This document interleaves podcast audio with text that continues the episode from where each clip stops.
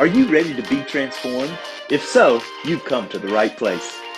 In this podcast, I intrigue, inform, and inspire success minded individuals just like you to create the future they desire in all areas of their life. My name is Gorney Williams, and I am your agent of hope.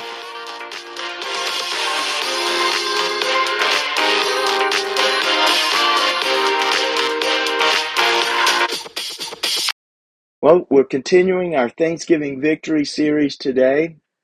And let me just start out by saying, you know, some of the greatest miracles that happen in people, you don't even see it. They're not they're not outward. The greatest miracles, some of them are right inside, in the spirit. Thank God for healing miracles. Thank God for financial miracles. Thank God for outward signs and wonders. But some of the greatest miracles that have ever happened in your life and in my life, you might not even see it.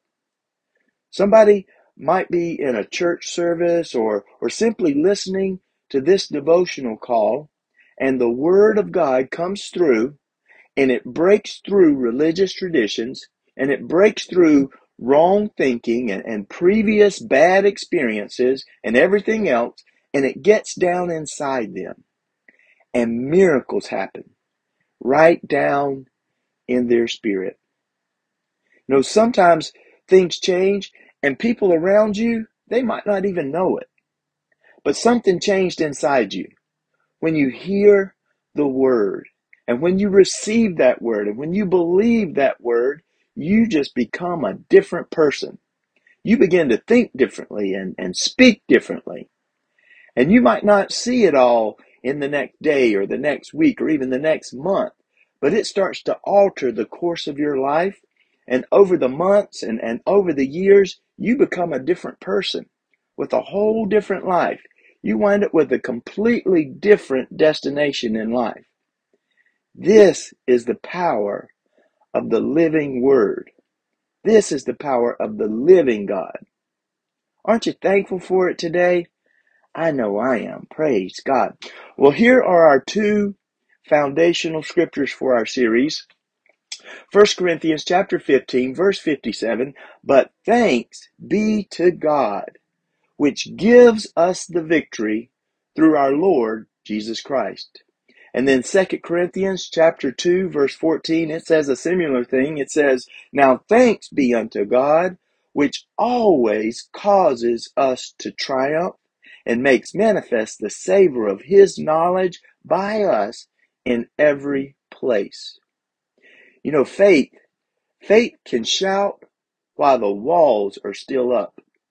Faith thanks God before it can see how I'm going to come out of this. Faith thanks God before it knows where the money's going to come from.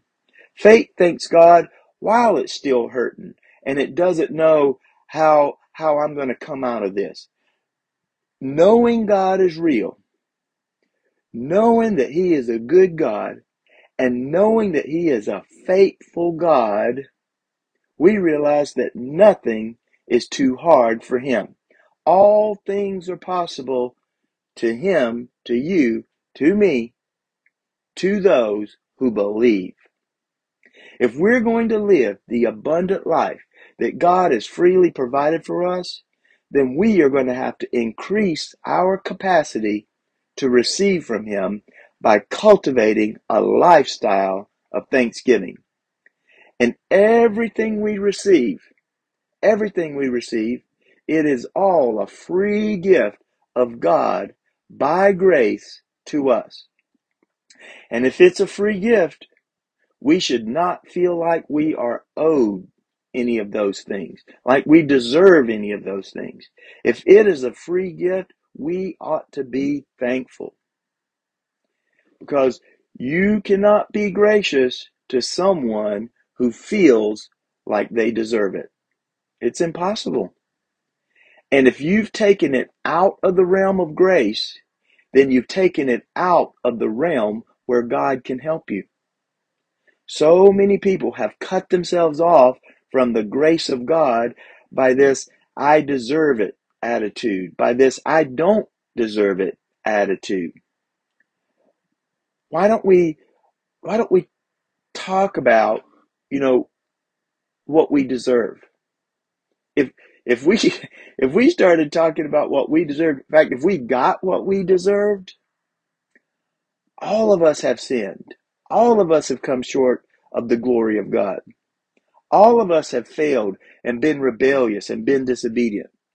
If you and I got what we deserved, we would be sick, we would be broke and tormented, we would be lost all of our short, miserable lives, and we would die prematurely and go to hell. That's what we've earned. But we don't talk about that. We don't talk about what we deserve. You know what we talk about? We talk about grace. How that by the grace of God, Jesus, who deserved no punishment, deserved no judgment, Jesus took our sin, took our judgment, took our punishment. He didn't deserve it, but he took it. And how we, we talk about how even though we don't deserve the least of his kindness, we get it by grace. Hallelujah. Thank you, Lord, for the grace of God.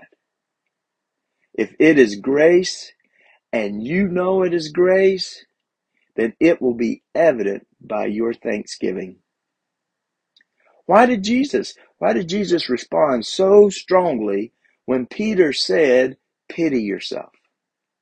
Because he couldn't let that thought be in his mind, not even for one minute. Because he didn't deserve it. He didn't deserve going to the cross. He couldn't let himself think about it because he was going to be tempted. He, in fact, he was so tempted that when it came time to go through with the rest of it, that he sweat blood, that he prayed like he did. This is a dangerous thought. There are thoughts that are deadly, spiritually deadly, and they will come to our minds, feelings. There are feelings of, of self entitlement, feelings of I deserve it, feelings of I ought to have it. And why is that so deadly? Because if you feel that way, if you think that way, you've cut yourself off from the grace of God. And without the grace of God, you will never receive it. You cannot be gracious to someone who feels like they deserve it. Over in the book of Romans, chapter 8, verse, verse uh, down in verse 6, it says, To be carnally minded is death, but to be spiritually minded is life and peace. So does it matter what we think on? Oh, my friends, it is life and death. And every day, thoughts come, feelings come. And the one that Jesus turned around and rebuked so adamantly was this feel sorry for yourself. Oh, it is, it's a dangerous thing. And we've all done it. There have been times when we felt sorry for ourselves what does that mean? You say, you say, I don't deserve this. I deserve better. I should have better. And, and why? Because of who we are or because of something we've done? Well, that's not true. Now, you can have better because of what Jesus has done, but you don't deserve it. But if you, if you can get into that mindset, man, you will find yourself in a deadly place. It just opens you up to the enemy, and he's right there, right there to feed you that ingratitude and to feed you that self entitlement. Listen to what the scripture talks about about spiritual warfare. You know, there is a spiritual war going on, and it's going on right now, and it's going on every day. In Second Corinthians chapter 10, beginning in verse 3, the word says that the weapons of our warfare are not carnal, but they are mighty through God to the pulling down of strongholds. Though we walk in the flesh, we don't war after the flesh. This is how this is how he says to do it. Verse 5. casting down imaginations and every high thing that exalts itself against the knowledge of God, bringing into captivity every thought to the obedience of Christ. I think this is one of the biggest areas where we as Christians fail and we let the enemy into our lives. People people think just because the thought is there, just because the thought is there, well, if I don't say it, if I don't act on it, it's it's no big deal, right? Thoughts, they just come to us all the time. No, listen, listen. Thoughts can be deadly. A thought of self pity is one of the most dangerous things. We need to train ourselves. We need to train ourselves that when that thought and when that feeling comes, that we act just like Jesus did. We stand up and we say, Get behind me, Satan. What do you mean I deserve better? What do you mean feel sorry for myself? I am saved. My name is written in the Lamb's book of life. I have the greater one inside of me. I refuse to give any place to this self pity. It is a trick of the devil. It is a tool of the enemy to bring you down, to bring me down, to get me out of the light, to rob me of my faith, to cause me to, to act in an unworthy manner before the Lord. You know, people like you, people like me, to whom God has done so much for, for us to completely ignore and forget about all the good things that He's done for us and to focus on a couple of negative things that, that we don't have or a couple of negative things that we can't do is really unthankful. But I believe that today light has come. I believe that enlightenment is working in our spirit today. And I believe that, that we can take every thought captive to the obedience of Christ. And when that thought or that feeling of self pity comes, what do you do? You jump up and you say, Get behind me, Satan. I am not going to feel sorry for myself. You know what I'm going to do? I'm going to thank God who gives me the victory. I'm going to thank God who always causes me to triumph. How about you? Thanks for listening.